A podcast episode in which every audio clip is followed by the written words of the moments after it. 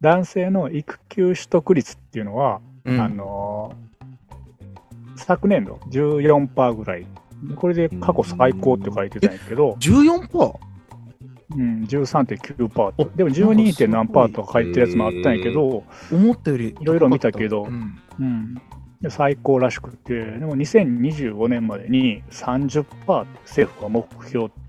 としてるって書いてたから、ちょっと開きがまだあるんかなって、ね、厚生労働省の幹部が漏らしてたよ。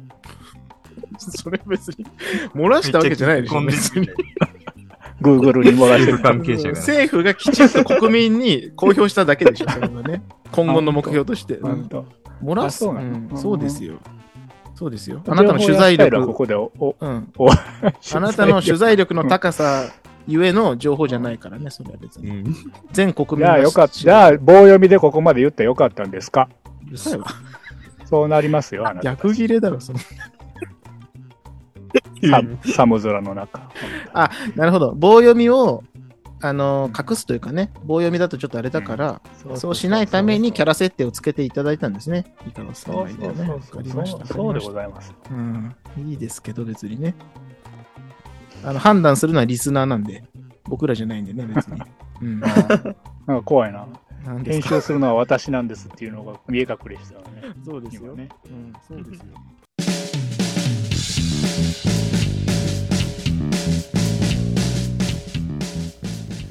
この番組はエッセンシャルワーカーなずっとも3人組による荒ぶる現代社会に対し言いたいことを言い返していく。反抗期こじらせラジオ。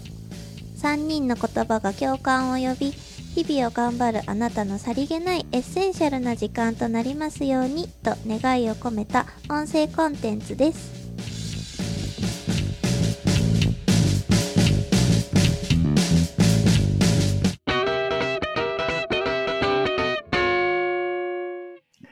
こんばんは、イカロスです。こんばんは、ワルサーです。こんばんは、ブルースです。あのー、3人1組でね、三位一体でまた今日もやっていきましょう。はい。まあ、前回は補活というね、テーマ、お便りをもとに補活というテーマでちょっと話して、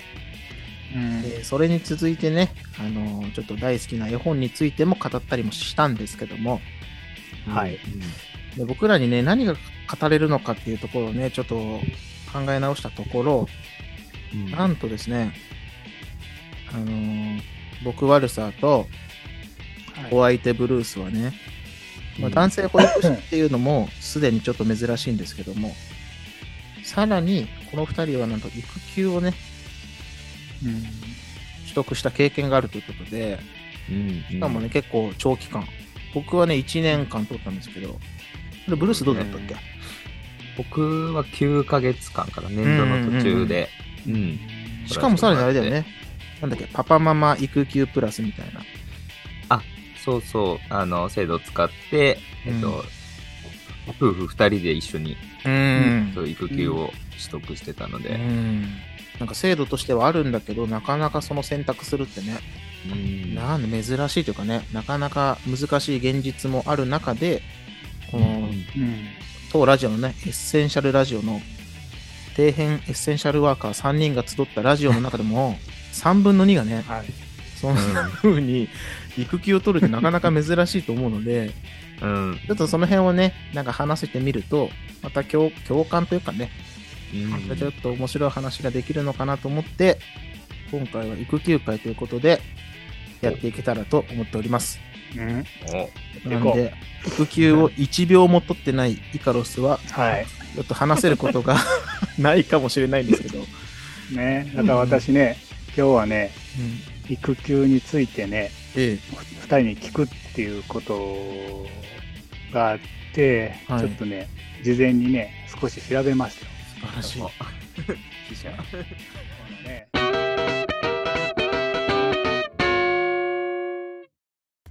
育休って、まあ、正直、なんか、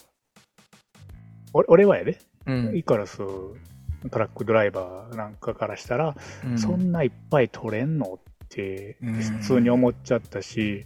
現実、そういう考え方の人もいると思うよね、まだ。うんうんうんたくさんいるっていうことはちょっと言えへんけど、昔と違って。うん。でもまだそんな取れんのみたいな感じがあるけど、まあうん。取れますっていうのもやっていかんと企業の価値が下がっていくし、ああ、うん、確かに。うんそれ見てさ、なんか、なんていうの？就職活動したり、辞めるとき、転職か、の時とかも、そ、そこも見るようになるもんね、多分。だからその辺は取れた方がいいに越したことないし、まあ、取ったね、二人に話を聞こうかなっていうのが、まあ、うんうんかなと思って、まあ、どんな育休やったんかっていうのはもう悪さとブルースしか喋れんから、ちょっとこっからお願いしようかなと思うけど。わかりました。ということでね、今ね、イカロスからね、うんコント仕込みのね、育休の前ふ前振りというかね、あれがあったんですけど、ああ、なるほどね。全カットうん全うんうん、全然使う。全部使う。全カット。めちゃくちゃ面白かったから全部使うんだけど、まあ、あれだね。あのー僕らちょっと珍しい存在なので、社会的に見てもね。そうねうんうん実際問題自分たちが取ってみて、あのどんな現実だったのかなとかね。あの、うん取る理由、と取りたいなって思ったこともそうだし、その取ろうと思ったきっかけとかね、理由みたいなのも話しながら、実際ね、1年とか9ヶ月とかね、それこそいろんな、さっき言ったね、そのパパママ育休制度みたいなのも使ってみて、実際どうだったのかな、今現在どうだったのかなっていうのを軽く話せていけるといいかなと思うので、そう、じゃあね、そうです。僕がね、その育休を取ったタイミングっていうのが、あのーいつだっけな、息子が、ん？前もね、あの、捕獲会の時にちらっと言ったんですけど、なんかその、もちろんね、その僕は2人子供がいるんですけど、で、その上が男の子で、下が女の子でっていう状態で、あのーなんとなく、その僕の妻も保育士をやってて、僕も保育士もやってて、なんとなくね、うん。その保育現場で子育て世代をね、その目の当たりする中で、できたら子供たちが自分の我が子が乳乳児期0歳から2歳時期の間はできたら家で見てあげたいなっていうのがなんとなく2人の共通項としてあって、うん。で妻は結局息子が第一子が生まれてからなんか2年半ぐらいかなその産休産休育休っていう取ってくれてでうちうん。上の息子はその幼児クラス、3歳児のタイミングで、あの、保育園にお世話になるってことになって、で、本当は下の娘も、あの、同じようにしてあげたか、してあげたかったとか、したいなって勝手に思ってたんですけど、それがやっぱりタイミング的に難しくって、1歳児のタイミングで、あの、娘をね、保育園に預けなきゃいけないっていう状態になって、うんあ、の、妻の育休が切れるから、うん。うん、息子が3歳児、娘が1歳児のタイミングで入れなきゃいけないってなって、でもできたら、あのその下の子も、あの上の子と全く同じは無理だけど、できるだけその家庭の中であの子育てしたいなって思いがあったから、そこでじゃあもう育休取っちゃえば、1歳児の1年間は家で見れるよねみたいな状態になって、そういえば、育休って、今まであんま考えたことなかったけど、やってみる価値はあるんじゃないのかなみたいな、あなきっかけとしては本当それぐらいのなんか些細なきっかけだった気はするんですけど、で育休取ってみてすごい感じたのは、まあ、メリットとして感じ、1年間取ってみてすごい感じたのは、実際僕の場合はその妻と役割をまるっと入れ替えれた期間でもあったので、妻が育休明けで職場復帰します。僕は職場、その仕事を続けてて、あの、育休に入りますって言って、その、今まで育休取得してた人と働いてた人がまるっと、あの、夫婦で役割を入れ替えることができたので、なんかそこ、でやってみて、思ったのは本当に、なんか相手の、なんか考え方とか、なんか思考に気づけたみたいなところがすごいあって、あうん、で、なんかその中の一つのエピソードとしては、うん、なんか僕が普通に働いてて、妻に育休を取ってもらってた時に、たびたび言われてたのが、あの、帰る時間をちゃんと教えてほしいっていうのを、なんか散々言われてて、今日は何時になるよとか、うんうん、6時までには家に帰るよとか、今日はちょっとなんか長引くから7時には家に帰るよっていうのを教えてほしいって言われてて、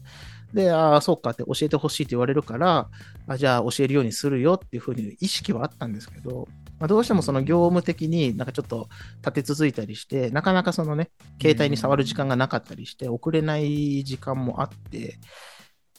で、まあそこでね、あの妻もなんかすごい怒ったりすることはなかったんですけど、なんかこっちもこっちで、なんかいや、仕事中にね、なかなかそのタイミングって絶対あるわけじゃないし、でそれこそ休憩中にね、ひ大体昼にある休憩中に送ったりしても、夕方突然会議が入るとか、なんかその見てる子供になんかね、保護者の方に伝えなきゃいけないってタイミングも絶対あるから、なかなかその辺は約束できないよなっていうのが本心ではあったんですけど、実際自分が育休取ってみたら、全く同じことを思ってて、うん何時に帰ってくるんだろうみたいな。でで、そのうち帰ってくるんですけど、その今日は7時には帰ってくるよって一言があるだけで、うん7時まで頑張ればいいんだみたいなね。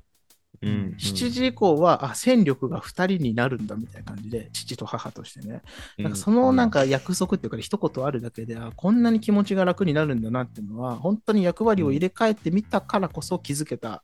部分というか、うん。うん、本当そこは、本当そこでハッとさせられたんですけど、うん。でこれはね、同時に、その、妻の方ももしかしたら気づいてたかもしれないんですけど、でそういう時に同じ真逆の立場になって、うわ、帰ってくる時間を知らせてもらうってめちゃめちゃ大事だなと思って、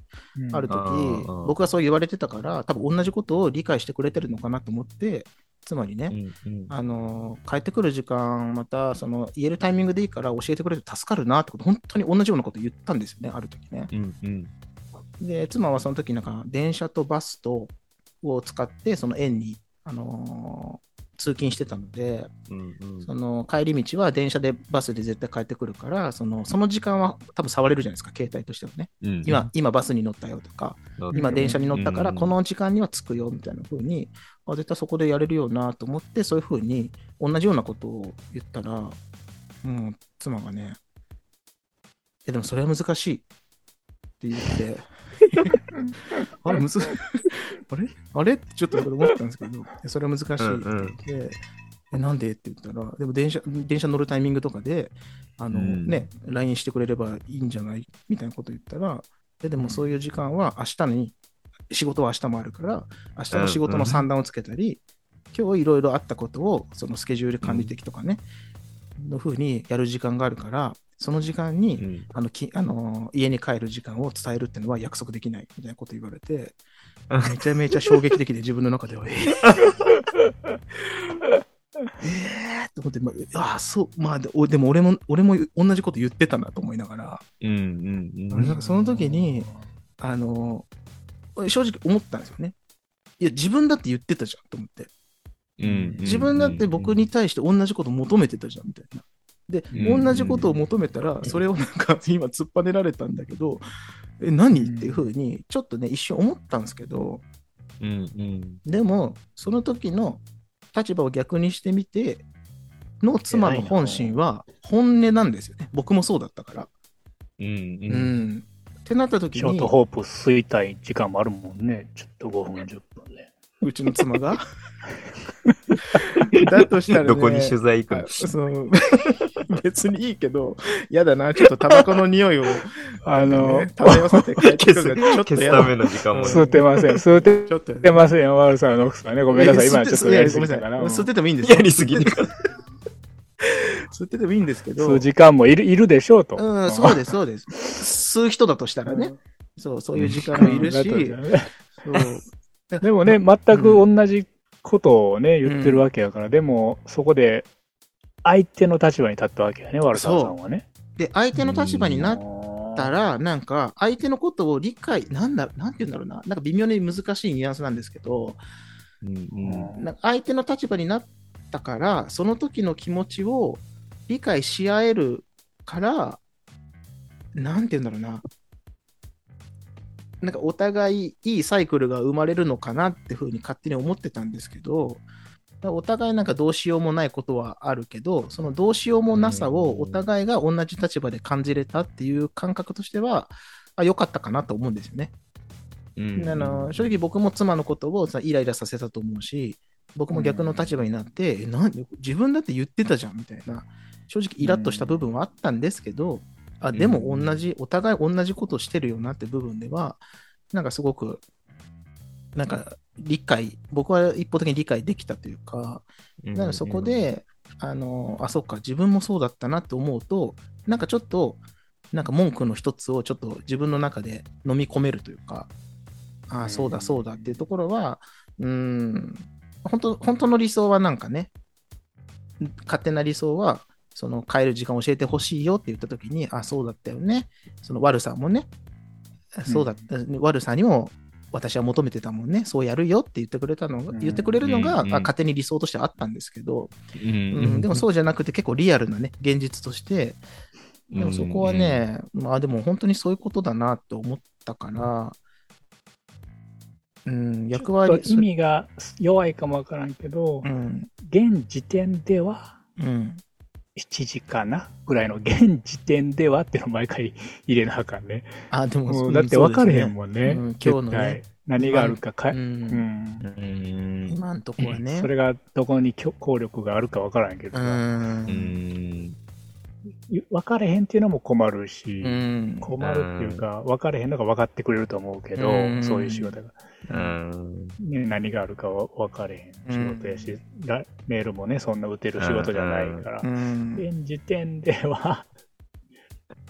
そう、本当に些細ですね。僕のね、今言ったエピソードは、本当些細な、それこそ育休取るっていうのは、なんだろうな、その本当に子供の、そばで子供の成長を見守れるとか、うん。なんだろうな、もっとなんかね、壮大な話、僕が育休を取得するぞって決めて、その職場に伝えて、育休が始まった時の、なんかもっとなんかドドキドキワクワクっていうか、なんか自分自身結構すごいことしてるじゃないけど、あうん、なんか珍しいことしてる、なんか、なんだろうな。っていう、なんか、育休ハイみたいな、ちょっとなってた期間も自分自身としては、そう、あったんですよね。育休。1年間だって仕事しないんだから、なんか夏休みって言ったら、なんかそんなことなかなかねないもんね。そうそうそう、失礼になるけど、育休中にしかできないことやりたいみたいなね。それこそ、あの、うん11匹の猫会でも言ってたね、青森にね、マイカーで旅に立つみたいなのを、うん育休を取れたからそれやりたいと思ったのもあるし、それはね、あの、すごいいい思い出にはなってるんだけど、すごいね、なんか理想みたいなね、なんかその自分の中でワンワンワンワンいろいろ広がるんですよね。うんうんこんなことやりたいとか、こんな父でやりたいとかいろいろ広がったんですけど、今パッと出たエピソードの一つがすっごい些細じゃないですか。夫婦関係の。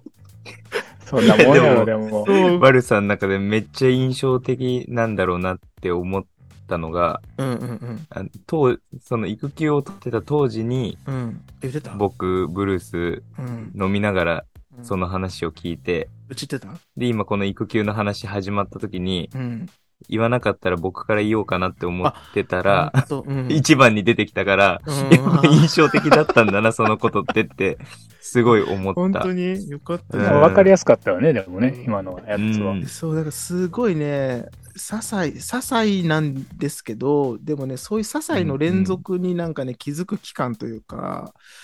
うん。なんか、ね、優しくし合いたいんだけど、うんうん、なんか、あーえ、何？立場変わったら全然優しくしてくれないじゃんとか思う時もあったし、逆に、ねじゃあ、ねそう、自分もそうか、そうかって思える感じがあって、そう、その、んそれをなんかね、些細なことを1年間積み重ねた結果、なんだろうな、なんかちょっとね、噛み砕ける人間になったなっていうかね、飲み込める人間になったなっていうね、んんんうん。相手の立場を少し本当にリアルに感じて、感じられたっていうのは、そういう、あの、効能というかね、いい部分ではあった気はするんですけど、なるほどね。ちょっとね、まあ俺がねそう、うん。言えることじゃないんやけど、まず。ええごめんね、話途中で。全然全然。本当にイカルスが言えることじゃない。アメンラーが聞妻が聞いたら激怒するんやと思うけど、はい思うことやで、俺が思うことやけど、はいはい。その一緒に家事をやっては、やったわけやんか。言ったら、しっかり家事と、かね、育児とかね。うん育児とかね、しっかりやったわけやんか。うんでもそれを、そういうことを大切にしたら、うん仕事で、仕事の社内の人間関係にうん活かせたりできるから、うんその、いたわる気持ちとか、あはいはいはいはい。からめちゃくちゃそれはメリットやったよな。その相手の気持ちもわかるし、その職場で働くうん。子育てする方うんの気持ちうに、ん。をいたわれるから、うんすごいそのリアルな些細な積み重ねっていうののケアができるんやろうなと思うね。悪さは捨てるんやろうなと思うから、育休っていうのはそういうメリットがあるんやなって今思ったけどそうですね。ね。一つのメリットとしてはね。まあ、あとは職場で働いてても、うん育休1年間経験しましたって、なんか自己紹介的に伝えるだけで、うんちょっとね、うんお母さんたちにね、なんか、うん会って見る目が変わるというかね。そうなのみたいな。うん、なんかそういう、なんか保育士やっててもそういうメリットはね、感じる瞬間もあったりするんですけど、あとはついでになんかメリットをもう一つ話すとしたら、なんかその、うんやっぱりその、育児とか家事っていうのでも、なんか多少のなんか役割分担とかあるじゃないですか、それぞれの家庭で。うん。なんかそれこそね、お風呂入れるのは、例えばお父さんやがやる仕事とか、なんか、うん習い事通わせるのは基本的にお母さんとか、まあそれぞれね、あのお父さんお母さん入れ替わる家庭もたくさんあると、それぞれあると思うんですけど、やっぱりその育休1年通ってみ、あの取らせてもらって、まるっきり立場を変えてみて、もうね、本当にね、なんだろう。言ったらね、どっちか、どっちがいなくてもなんか成立するというかね。別に子供たちも、その、お母さんじゃなきゃとか、お父さんじゃなきゃとか、なんかそういう感覚が、多分ね、いなんか一般家庭って言ったらちょっとあれ言い方乱暴かもしれないですけど、なんかママがいいとかパパがいいとか多少ありますけど、なんかそういうのがね、少しね、薄れたかなっていうかね。だからどっちがいても、ママでもパパでも、なんかそのご飯はちゃんとなんか出るし、日々の生活のなんか家事とか育児とか子育てにあの携わるね。なんかそういう雑多なそれはいいね。そう、いろんな活動、単純になんかそのお父さん側も僕はね、取得して慣れることができる。まあ僕はなんか保育士やってるから、ちょっとあれですけど、なんか単純に生活の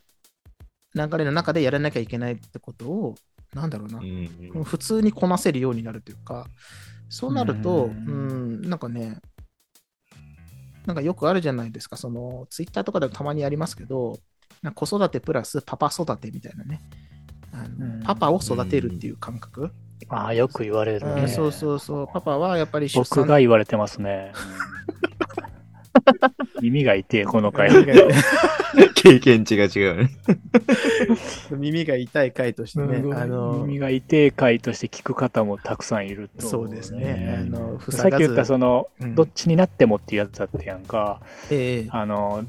子供に、えっ、と、うん不安な気持ちが出ないっていう。うんうんうんうんうん。やっぱり、妻、アメンダーが倒れたり時とかはさ、何回かあるけど、うんもう不安でいっぱいやもんね、二人と、あの、子供は。あ俺あだけやかあ。ら、うんーうんうん作れんのなんかみたいな。とか、大丈夫？かねとか。買えばいいんですけどね、。別にね。なんだっていいんですけどね。そう、でもそうやいうふうに、こう、大丈夫やって言っても、やっぱりし、やっぱり心配な顔してるから、うん。まあね、奥さんの存在はでかいなと思ったけど、それをこなせた、こなせるっていうのはすごい、まあそのメリットやね、確かうに。ん、そうですうん。ね。になっても大丈夫だよっていううん。子供にしたらね、めちゃくちゃでかいと思う。なんか非日常じゃなくなるっていうかね、あの本当に。う、ん。あの性別の話だけじゃないですけど、本当に、お父さん、お母さんとかね、どっちもいいんですけど、なんかどっちがいても、その成立するその生活っていうのが本当に楽で、なので、今もうちの子供が、あのー今、小2と年長さんって結構大きくなりましたけど、そんな中でも、まだまだちっちゃいし手はかかるんですけど、なんだろうな、だから妻が今日その友達と飲み会行ってくるねとか、なんか食事行ってくるねって、うんもう全然平気で、あ、行ってらっしゃいみたいな感じで、うん。うん。だって困んないから、自分自身がもう困んないスキルを身につけてるというか、うん。あ、それいないんだから、うんご飯はもちろん用意するけど、ご飯の前にこれだけのこれだけのこれだけのことが必要で、こういうふうになんか三段つけてやればいいんだなっていうのがもう、その馴染んでるというかね、自分の中に。まあ全然困んないから、本当になんか嫌味なく、いってらっしゃいみたいな、楽しんできてねって言えるし、うん。でその後逆にね、僕が今の収録とかもそうかもしれないですけど、なんか自分の時間として撮ろうと思った時に、なんか向こう側も、なんだろうね、うん、心よくかわかんないけど、うん、その辺はなんか対等というかね、なんか平等な形で、なんか生活が回っていってるのは、あのー育休の期間があったからなんじゃないのかなっていうのは、うんうんちょっと実感としては、うん。なさっきちょろっと言ったみたいに、そのね、育休だからみたいなね、あのこんなことやって、あんなことやってみたいな、当初僕もあった感覚を、じゃない、すごいリアルなちょっと話になっちゃったんですけど、ううん。なんとめっちゃ大事だよね。なんか、なんていうの、単純な 共感じゃないっていうか、うん、うん、なんていうんだろう。なんていうの？あの、悪さが、うん、こう、あわ悪さがというか、こう、一般的な家庭で言うと、こう、育休を取ってるお母さんと、えっ、と、働いてるお父さんがいるとして、で、お父さん、働いてる人の気持ちも大変なのはわかるよ。でもこれやってほしいな、とか、あの、うん、家でずっと子供の相相手しながら、世話しながら、うん、もう一日いてくれるの大変だと思うよ。それわかるよっていう共感じゃない、うん、お互いに、こう、お互い、そう、だから、あの、なんて言うんだろう。その、連絡しない、しないというか、できないって、こう、余裕ない中でうん、言われて、本当はわかるんだけど、あの、悪さに、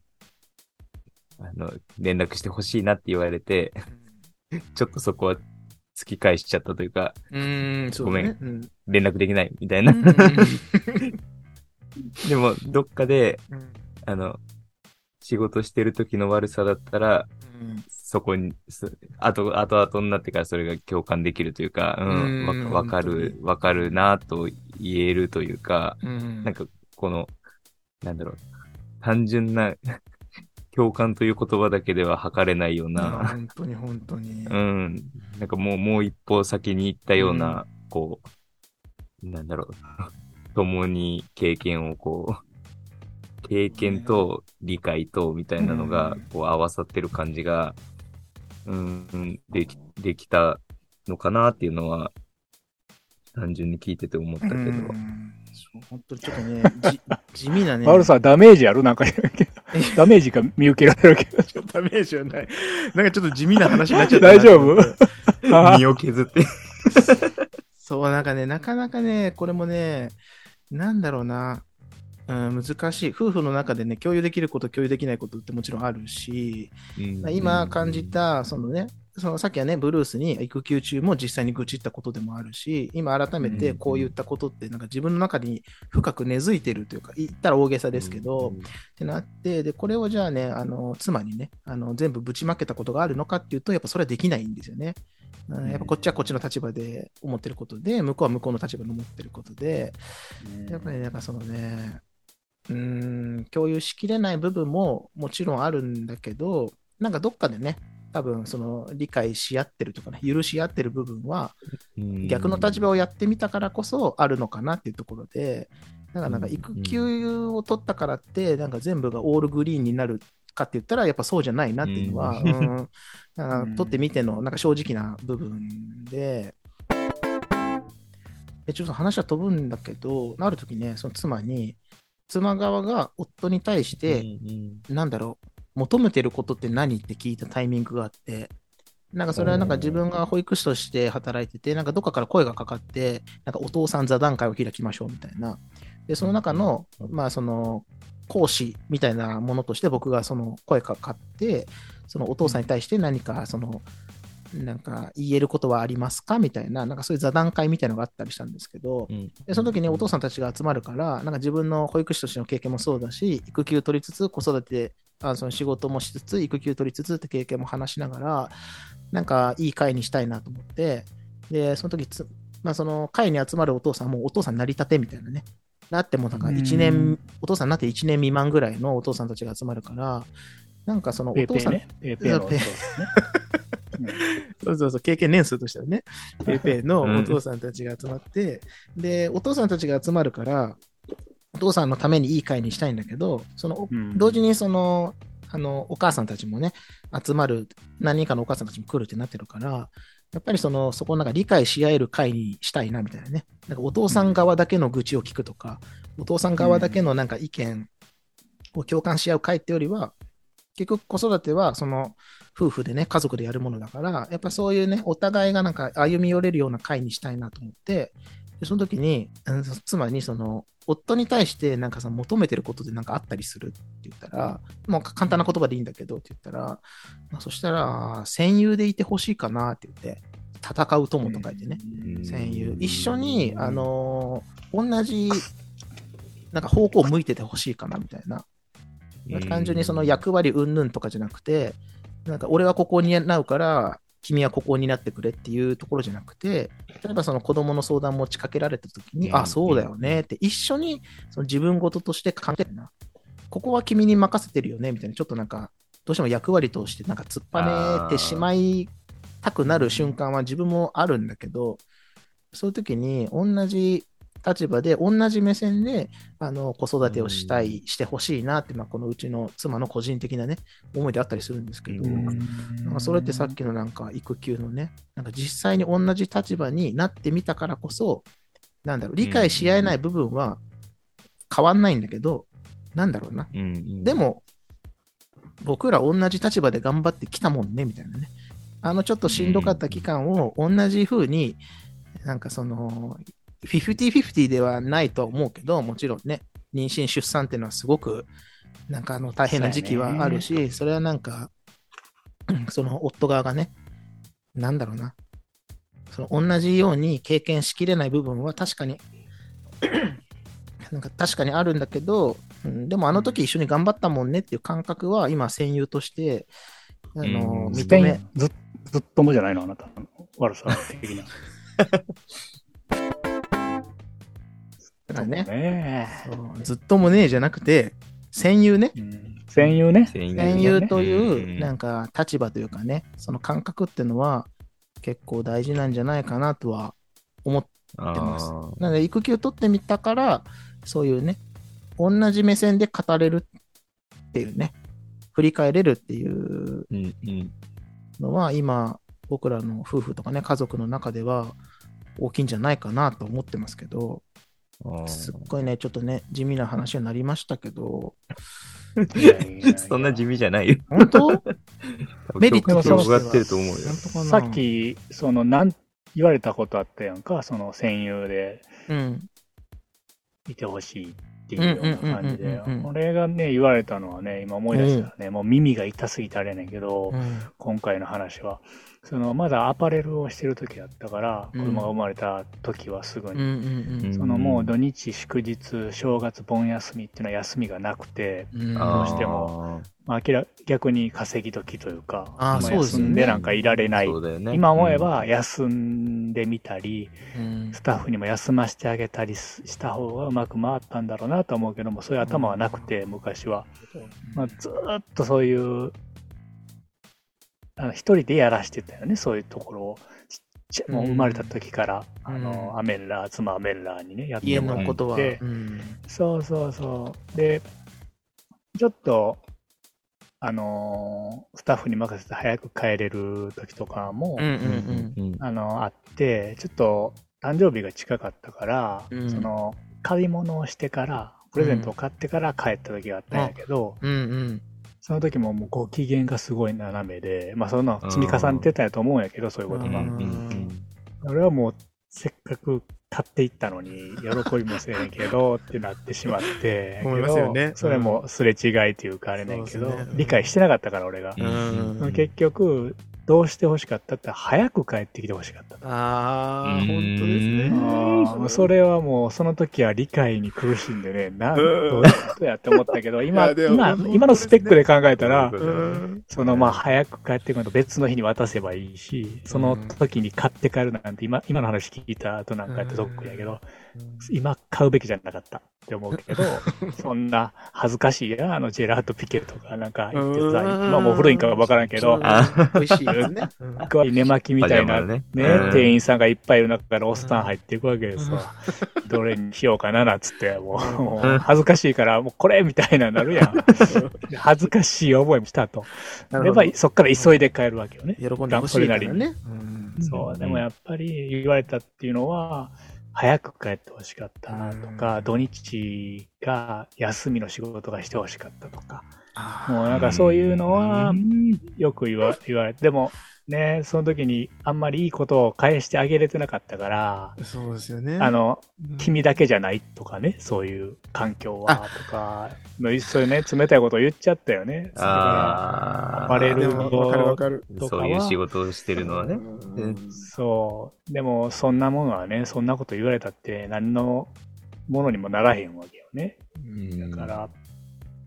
今思えばって感じやけど、でもその時はもうそれしかなくて、うん戦友っていうのは正直ずっとものやつで、ちょっと、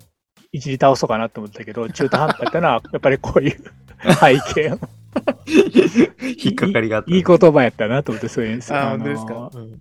エヴァーグリーンちゃんがね、言ってたのは。妻のね、うん言葉。そうう。んブルースはなんかあるの？そういう。ブルースの話を聞いてからの方が良かったかもわからないけど。